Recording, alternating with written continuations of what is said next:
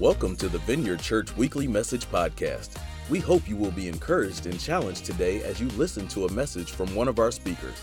Prepare your heart and get ready to receive a word from God today. I'm going to be in the book of Luke, chapter 22 today. Luke, chapter 22. On Monday, this last week, I was able to visit a homeless community here in South Bend. I don't know if you've heard about it. It's called Motels for Now. And Motels for Now is an old motel complex, and right now it houses a little over 100 homeless men and women and gets them off the street in sort of this program that gives them an easier next step. And there's a group of people who would do a, a Bible study on Monday night, and so I was just visiting and seeing how I can encourage and, and help support and because it's a great program. here's what a, the picture of it looks like. Like it's not a real fancy hotel complex, right? And, and there's great things happening there. Just this last week here at the Vineyard, because one of the residents of Motels for Now actually comes to the church, and uh, Clint is his name, and he got baptized here at the Vineyard last week. Like, how cool is that? So there's great things there's great things uh, happening.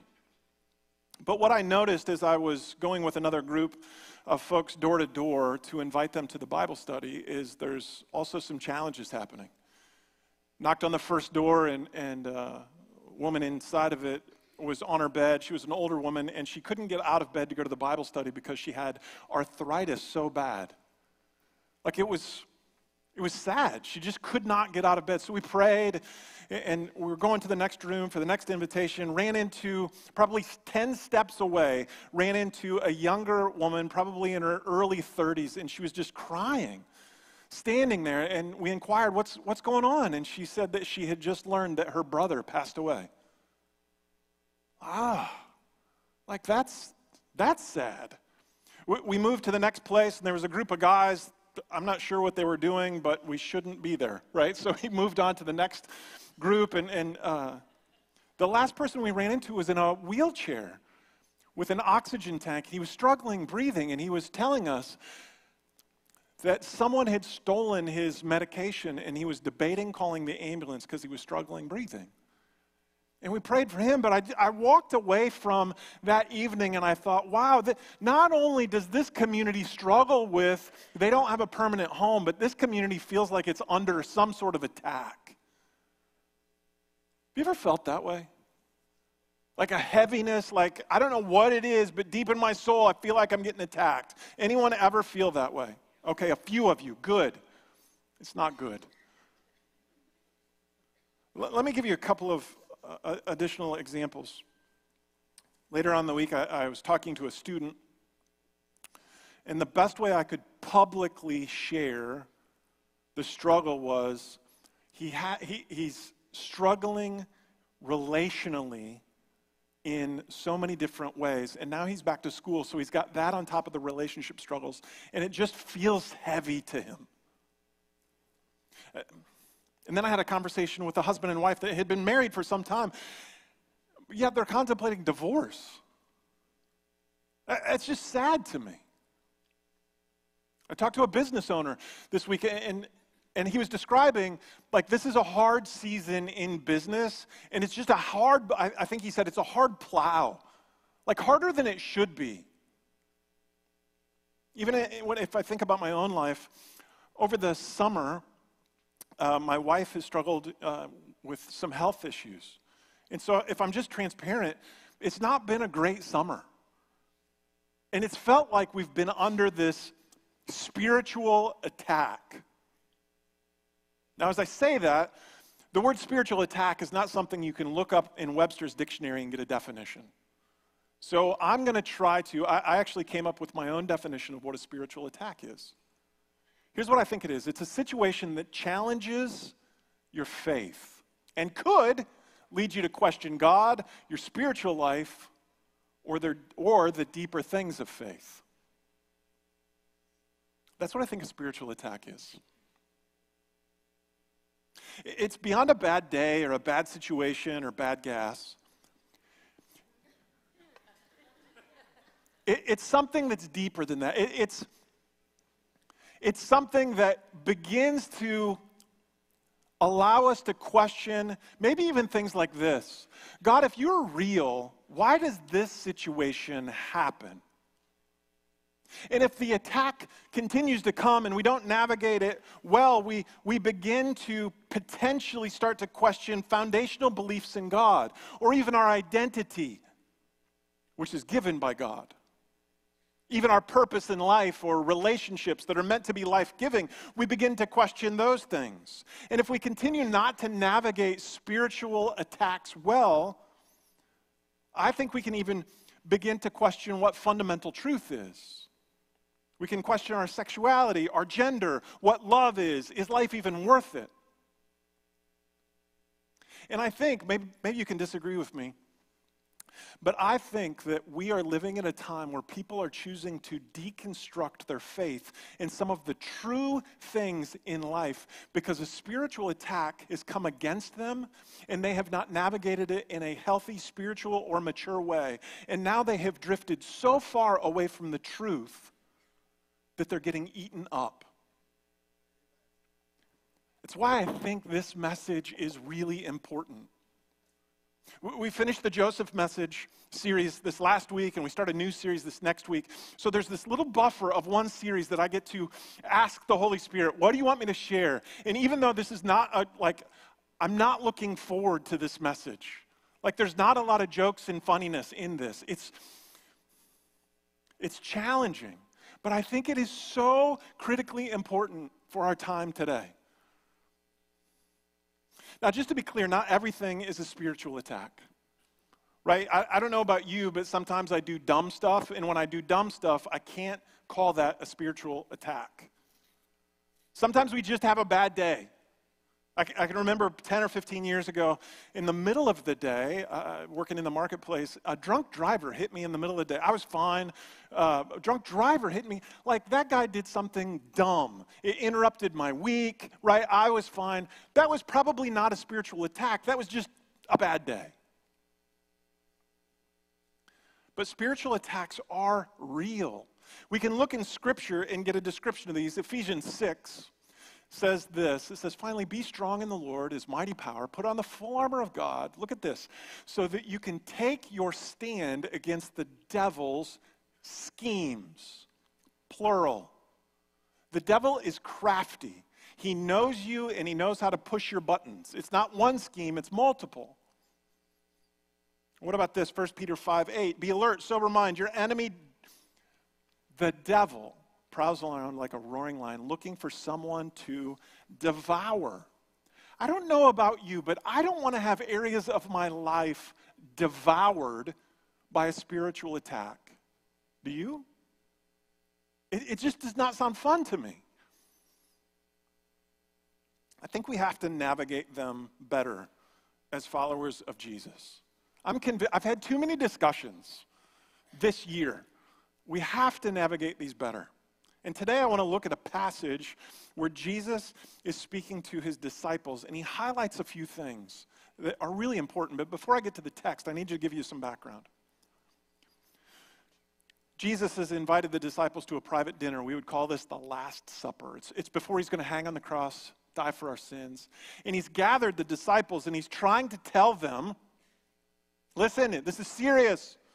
Pay attention. I'm going to die on a cross. And they're not getting it they're not really completely understanding. They're even arguing who's going to be the greatest disciple, which is ridiculous to me. But it, I, I can sort of get myself, right? There's just confusion. In the middle of this dinner, and it's confusing, Jesus does something. He leans over to one of the disciples, Simon Peter, and he shares something, and it's going to be in our text today. It's Luke 22. So imagine dinner going on. Jesus leans over to Simon Peter. He says this Simon, Simon, Satan has asked to sift all of you as wheat. But I've prayed for you, Simon, that your faith may not fail. And when you have turned back, strengthen your brothers. But he, Simon Peter, replied, Lord, I'm ready to go with you to prison and to death. And Jesus answered, I tell you, Peter, before the rooster crows today, you will deny three times that you know me. It's just a few verses, but in it is many things we could learn about spiritual attacks. Before I jump into the two that I see that I'm learning, can you pray with me? So, Father, I pray in this message that you would help us. We so desperately do not want to be devoured by the enemy. So I pray that you would give us wisdom, open our hearts, our ears, and our minds to your word.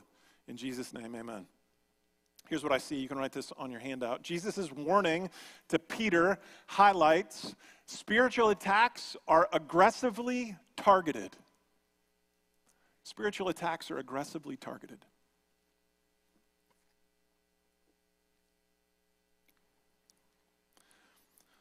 I'm going to argue that the disciples were in a good season before this dinner. There was opposition, there were problems.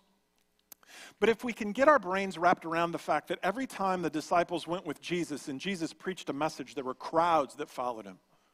He, he would come up to people who were sick or lame, and, and Jesus would put his hand on them or do some crazy thing and pray for them, and they were healed. He would even raise dead people back to life. And now Jesus gathered the 12 to a private dinner. Like, this is a good season of ministry, and they're a little confused. And Jesus shares this. We read it a minute ago Simon, Simon, Satan has asked to sift all of you as wheat.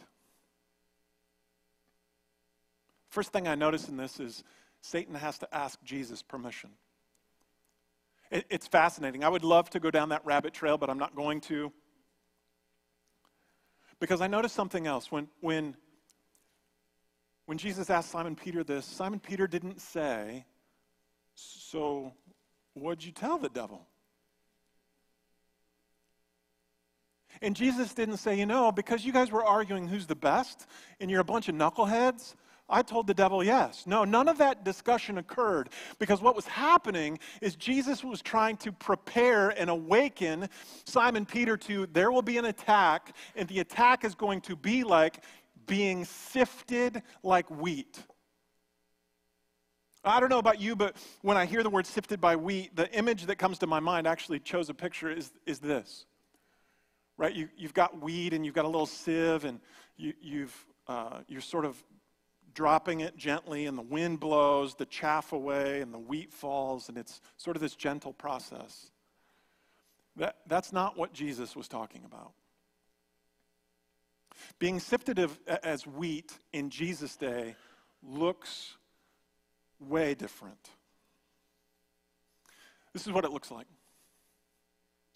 Let me read this. This, is, this comes from a commentary. It says Sifting wheat is repeated, swift, and violent shaking of wheat in a sieve.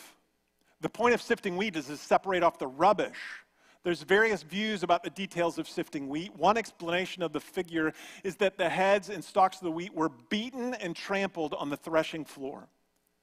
Then small quantities of the broken mass were placed in a sieve to be violently shaken so that the wind would blow off blow the chaff away, leaving behind the wheat. The vigorous shaking causes the chaff to rise to the surface so that it can be thrown away.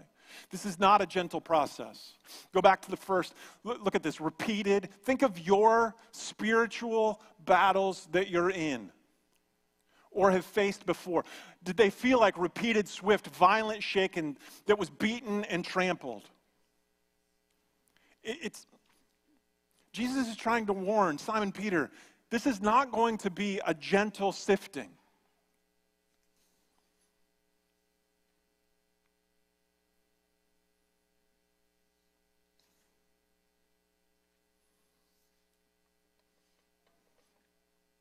And look what Jesus says next. But I've prayed for you, Simon, that your faith may not fail. You can write this on your handout. The target of the attack is my faith.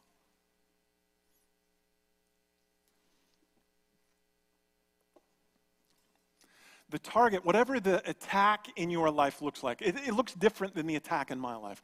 Whatever the attack you're going through looks different. The reason for the attack is not to drive you nuts, it's to shake your faith. So you begin to question the things of faith and get you to drift far enough away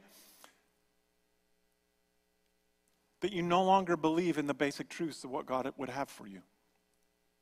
See, Satan is sifting because he's betting that your faith is not strong enough to bear up under the beating and the stomping and the violence of his attack. That's what he's betting. But Jesus is warning us it's the faith. He's praying for you. It's the faith that's the reason for the attack. This is described all throughout Scripture. A couple of examples. First Peter. Now, for a little while, you have suffer all kinds of grief and trials, but look at this. These have come so that the proven genuineness of your faith. It's of greater worth than gold, which perishes even though refined by fire. It's the faith that Satan's trying to get you to deny. James 1 Consider it pure joy, my brothers and sisters, whenever you face trials of many kinds, because you know that the testing of your faith produces perseverance. Satan is testing your faith. 1 Peter 5 8, we read part of this earlier. Be alert, sober mind. Your enemy's prowling around like a roaring lion. Resist him, standing firm in the faith.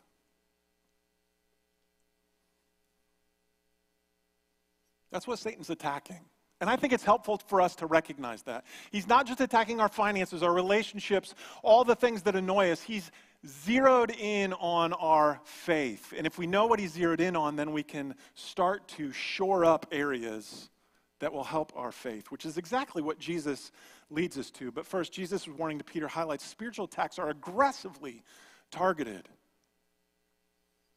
And then Jesus' warning to Peter this is the second thing I see it highlights a lack of spiritual depth. A lack of spiritual depth.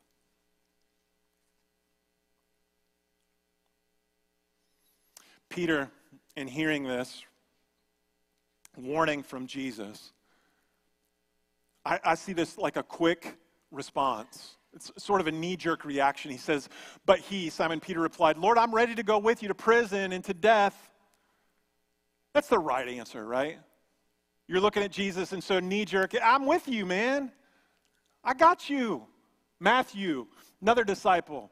Here's the same conversation, records it this way. Matthew says, But Peter declared, Even if I have to die with you, I will never disown you. And all the other disciples said the same.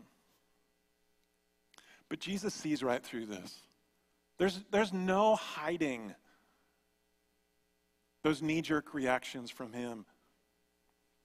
And Jesus answered, I tell you, Peter, before the rooster crows today, you'll deny me. You will deny three times that you know me. Which is exact, just hours later. Simon Peter is, is out in public, and people are like, hey, you're, you're with that Jesus guy. No. Three times.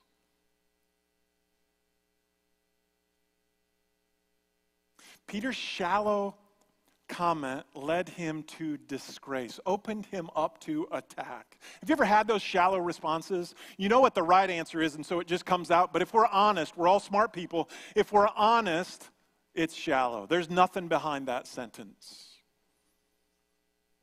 You can write this in. Spiritual shallowness is an entryway to spiritual attack. Spiritual shallowness is an entryway to a spiritual attack.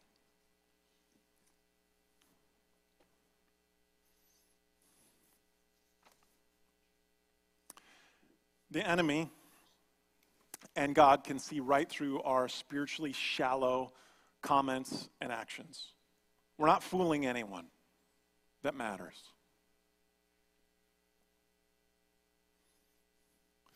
I want to give you an example in my own life.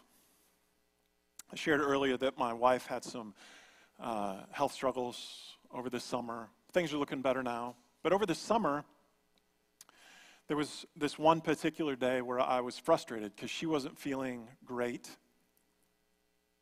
And we were outside, other things were going on too. We were outside walking in our lawn in the afternoon, and uh, I was getting eaten up by mosquitoes. And I was frustrated because my wife was not getting eaten up by mosquitoes.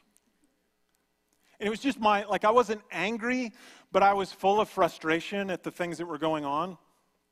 And so we went inside, and uh, I was, uh, it was later on in the evening, still a little light out. And so I was going to go to my porch and I was going to pray. I don't know if you've ever prayed things like this, but I went out on my porch by myself and I said, God, if you're real, I want to sit on this porch and I don't want to be bitten by a mosquito. It's kind of an honest prayer, isn't it? Took it a step further and I got my phone out and I put a timer on because I wanted to sit there for 20 minutes and not be eaten by a mosquito. I know it's silly. I was frustrated. My wife wasn't feeling good. It's not a great day, and I was itchy. So for 20 minutes, I sat there, and not one mosquito bit me. Which the right and proper response is praise the Lord, but my wife was still sick. And I was angry. So I stood up and I said, God, that's great that no mosquitoes bit me. Now heal my wife.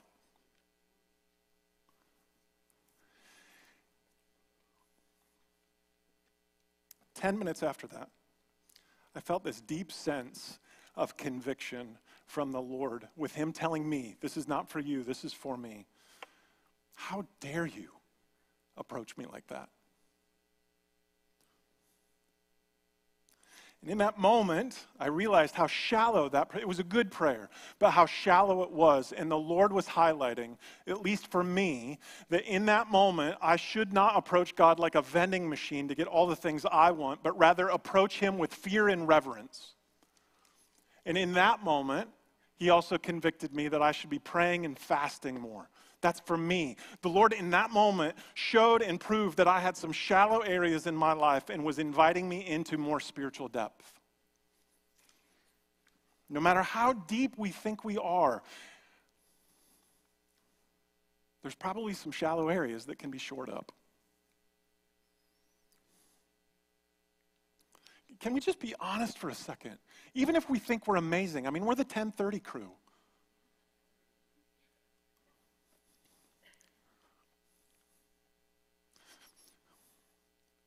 There's probably some areas that can be shored up. Jesus gave a warning to one of the disciples that he had some areas that needed to be, what he was saying was shallow. I think probably we've got some areas in our life as well. Jesus even teaches about this. There's a, a parable that he shares to quite a few people and it's the parable of the sower. And he's talking about depth. Let's see if we can pull this apart. Look what he says. Jesus says, Some people are like seed along the path. And when the word is sown, as soon as they hear it, Satan comes and takes away, takes away the word that was sown in them. Pause. Some people have literally no depth, and so when they hear the good word of whatever the scripture says, they don't even get the chance to hold on to it more than a few minutes before Satan attacks them because it's so shallow they have no depth. He goes on, he says, Others, like seed sown in rocky places, hear the word and once receive it with joy. But since they have no root, that's the depth that Jesus is talking about, they last only a short time. When trouble, persecution comes because of the word, they quickly fall away. Because there's no depth, they're shallow. And still others, like seed sown among thorns, hear the word, but the worries of this life, the deceitfulness of wealth, the desires for other things come in and choke the word, making it unfruitful. We will go deep in areas like relationships or work or money or kids or whatever it is, and yet we will not go deep in the spiritual things of life. And the enemy uses that to devour areas of our life, and I'm tired of hearing about it.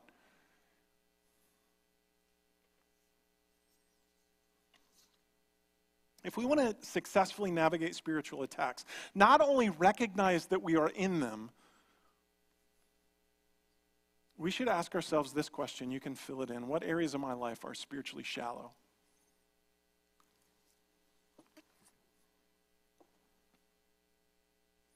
What areas of my life are spiritually shallow?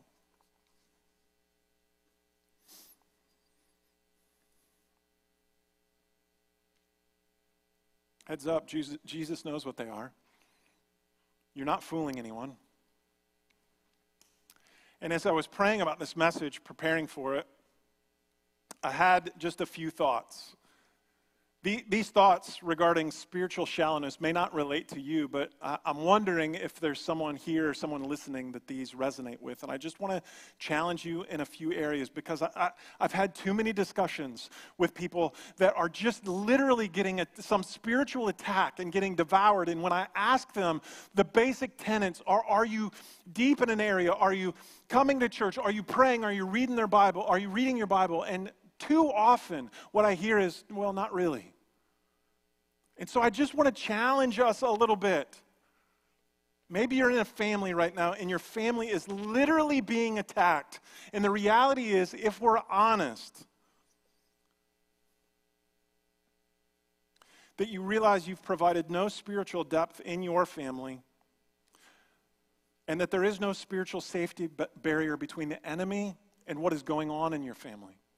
And this resonates with me because when I was growing up in my family during dinner, we prayed a prayer like this God, you're great, God is good, and we thank you for our food. Amen.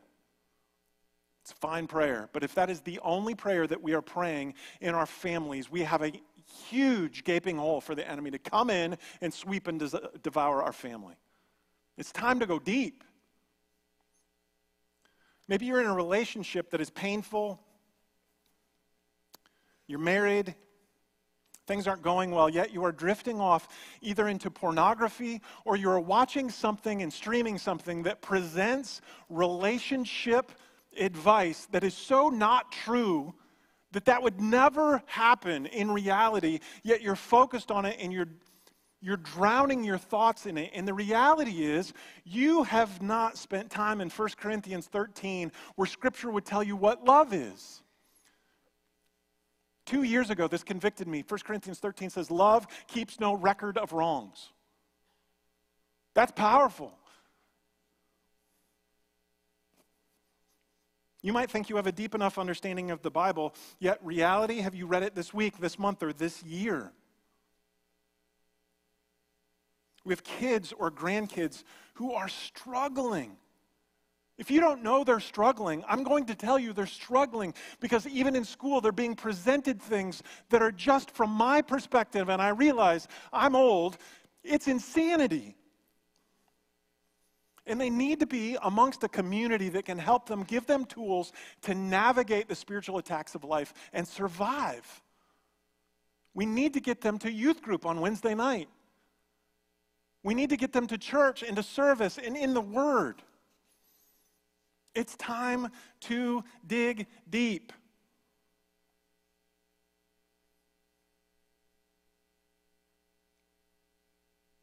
It's what Jesus was warning Peter. In the middle of a private dinner, Jesus thought it was important enough. Jesus' warning to Peter highlights two things that spiritual attacks are aggressively targeted and a lack of spiritual depth. Why don't you stand? We're going to move into a time of prayer. Thanks for listening to the Vineyard Church Weekly Message Podcast. We pray you were impacted by this message. God bless and see you next time.